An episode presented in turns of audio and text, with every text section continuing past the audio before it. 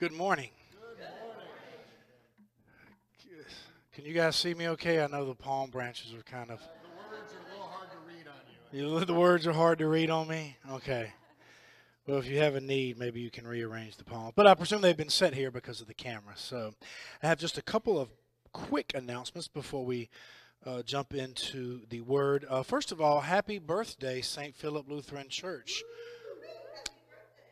St. Philip was born 60 years ago today on Palm Sunday, 1963.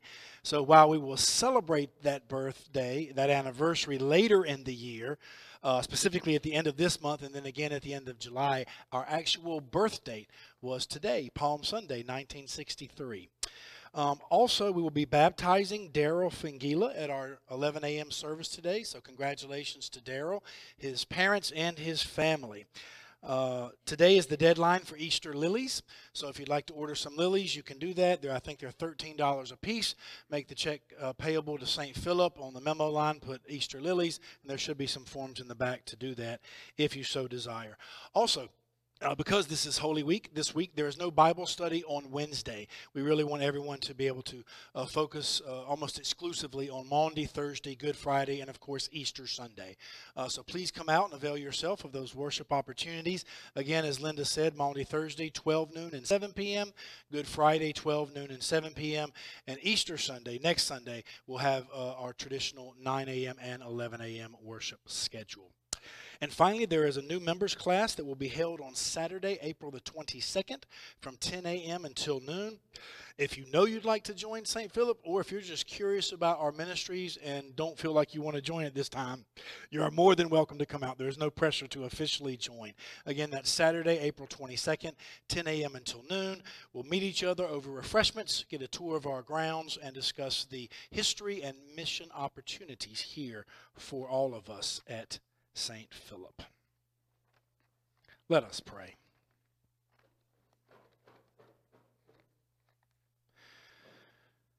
Good and gracious God, we give you thanks on this Palm Sunday, this cusp of Holy Week. We thank you for all the events that transpired in your last week of life here on this earth. Uh, we thank you for the joy you manifested, the suffering and pain you underwent, uh, all for our sake. Uh, we thank you that you've reconciled us back to yourself, forgiving us all of our sins, bestowing upon us eternal life and righteousness. Uh, we come this morning, our hearts overflowing with thanksgiving and praise for everything that you always do for us. Uh, we also come with the weight of the world on our shoulders, with many concerns and anxieties weighing us down. Um, we ask that you would uphold us and strengthen us and encourage us during our life's journey. We pray for all those everywhere who suffer from gun violence, especially in Tennessee, and from natural disasters, especially those in Mississippi. Hear the hearts and cries of your people, Lord. Uh, look down from heaven. Touch us with grace and mercy. All this we pray in Jesus' name. Amen. The sermon text today uh, is part of the passion narrative of Matthew's gospel. Uh, we're going to focus simply on one verse today. Uh, that is Matthew chapter 27, verse 46.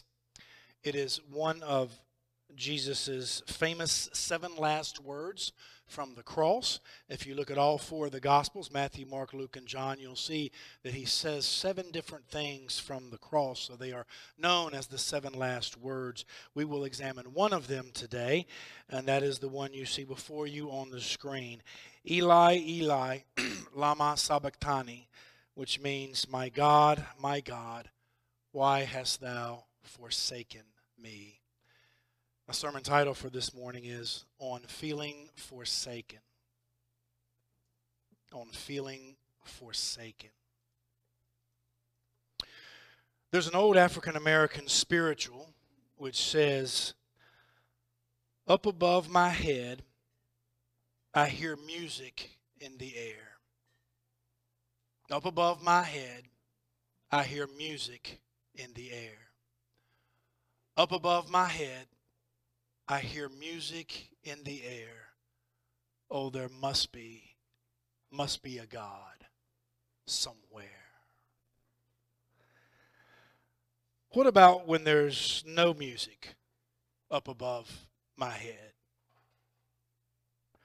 What about when the only thing up above your head is a trumped up charge on a trilingual sign, and above that, simply silence?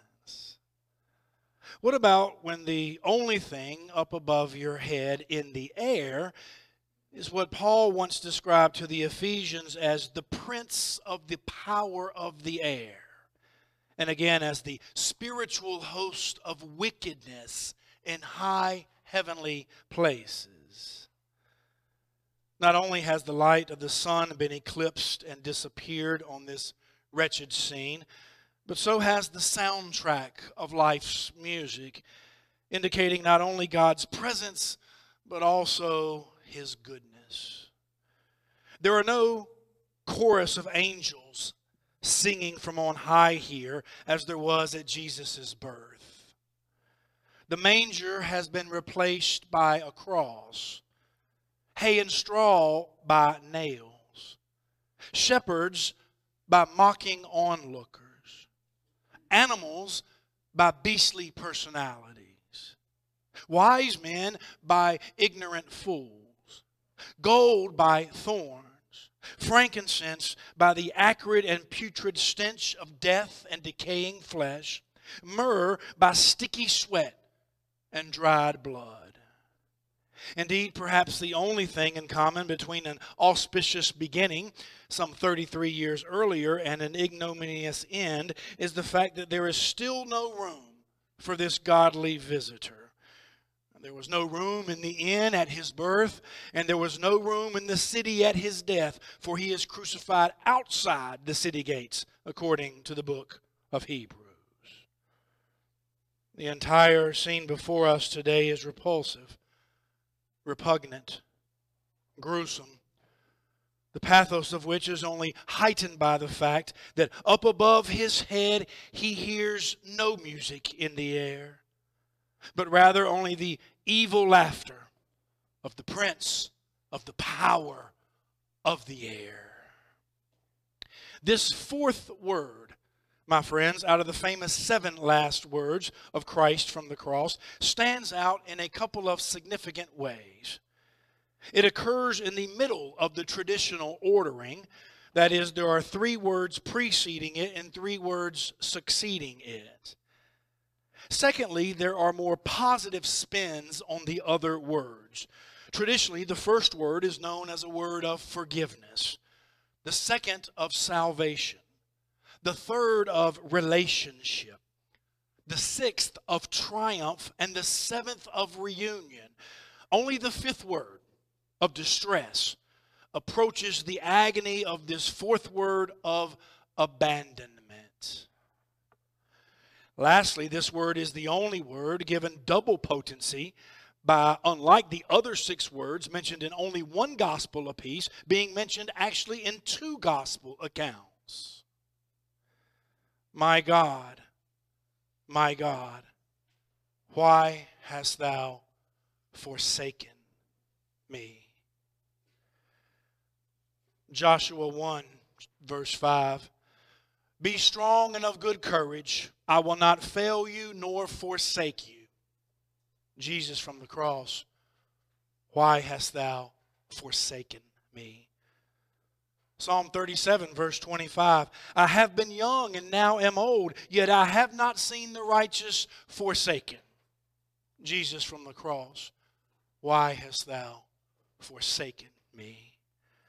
1 Corinthians 4, verse 9 We are afflicted in every way, but not crushed, perplexed, but not driven to despair, struck down, but not destroyed. We are persecuted, but not forsaken. Jesus from the cross, why hast thou forsaken me? Hebrews 13 and 5 I will never leave you, I will never forsake you. Jesus from the cross, why? Why?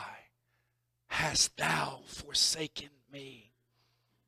The written word bumping up against the incarnate word. The uplifting, inspirational biblical text uneasily juxtaposed to the messy, disorderly, chaotic experience of human life and suffering in a fallen world. The calm and blessed assurance of our best days versus the honest doubt and despair of our worst days. The dictionary defines the word forsake as to turn away from entirely, to leave altogether, to desert, to abandon. Is there a stronger word indicating more pain than the word forsake? Has anyone ever turned away from you entirely? Has anyone ever left you altogether? Has anyone ever deserted you? Has anyone ever abandoned you? That's a pain which preaches itself. That's heartache which preaches itself. Those are tears which preach themselves. That is a desolation of the spirit which needs no elaboration. That's an anguish of the heart which no amount of positive thinking can conquer. And a downcastness of the soul which no amount of I'm too blessed to be stressed can alleviate when you are forsaken, my friends, by a loved one, a relationship, a parent, a child, a spouse, a job, a vocation, a way of life, a purpose, a hope, a sense of meaning, feeling forsaken by the Lord of the universe, the God of the cosmos, isn't that far behind. When Job lamented, why did I not die at birth? Come forth from the womb and expire. I loathe my life. When Jeremiah raged, O Lord, thou hast deceived me, and I was deceived. Cursed be the day on which I was born. You are to me like a deceitful brook, like waters that fail. When Moses lashed out, God, if thou wilt deal thus with me, kill me at once, that I may not see my wretchedness when Elijah asked that he might die, saying, O Lord, it is enough. Now take away my life. And when Jonah decreed, Take my life, O Lord, for it is better for me to die than to live, they all were well acquainted with the painful truth encapsulated by Isaiah 45, verse 15, which tests faith like no other. Truly, thou art a God who hidest thyself. What do you do when God hides? When you cry and get no respite, plea and get no answer, beg only to hear deafening silence. Interestingly enough, this cry of Eli, Eli, Lama Sabachthani is one of only three phrases of Jesus found in all the Gospels, preserved in their original Aramaic language, a variant dialect of Hebrew, which Jesus spoke. Only three phrases. For some reason unknown to all but the Holy Spirit, are given special place, status, power, and force by being preserved in the original language in which they were uttered. In one place, Jesus cures a deaf man by placing his fingers in that man's ears and saying, Ephphatha, which means be opened. In another place, Jesus raises a 12 year old girl from the dead by saying, Talitha kum, which means little girl, get up or arise. Eli, Eli, lama sabachthani. Ephatha, Talitha cum. My God, my God, why hast thou forsaken me? Be opened. Get up. Be opened. Get up. Be opened. Get up. Be opened. Get up. In just a couple of more days from this text, in roughly 48 more hours, early Sunday morning, a borrowed tomb, closed and sealed off, will be told, Ephatha, be opened. And the inhabitant inside will be told, Cum, get up. Be opened, get up. Be opened, get up. Be opened, get up. Another gospel song says, I'm going to hold on just a little while longer.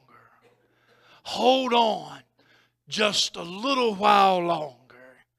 Hold on just a little while longer. Everything is going to be all right. Everything is going to be all right. Amen.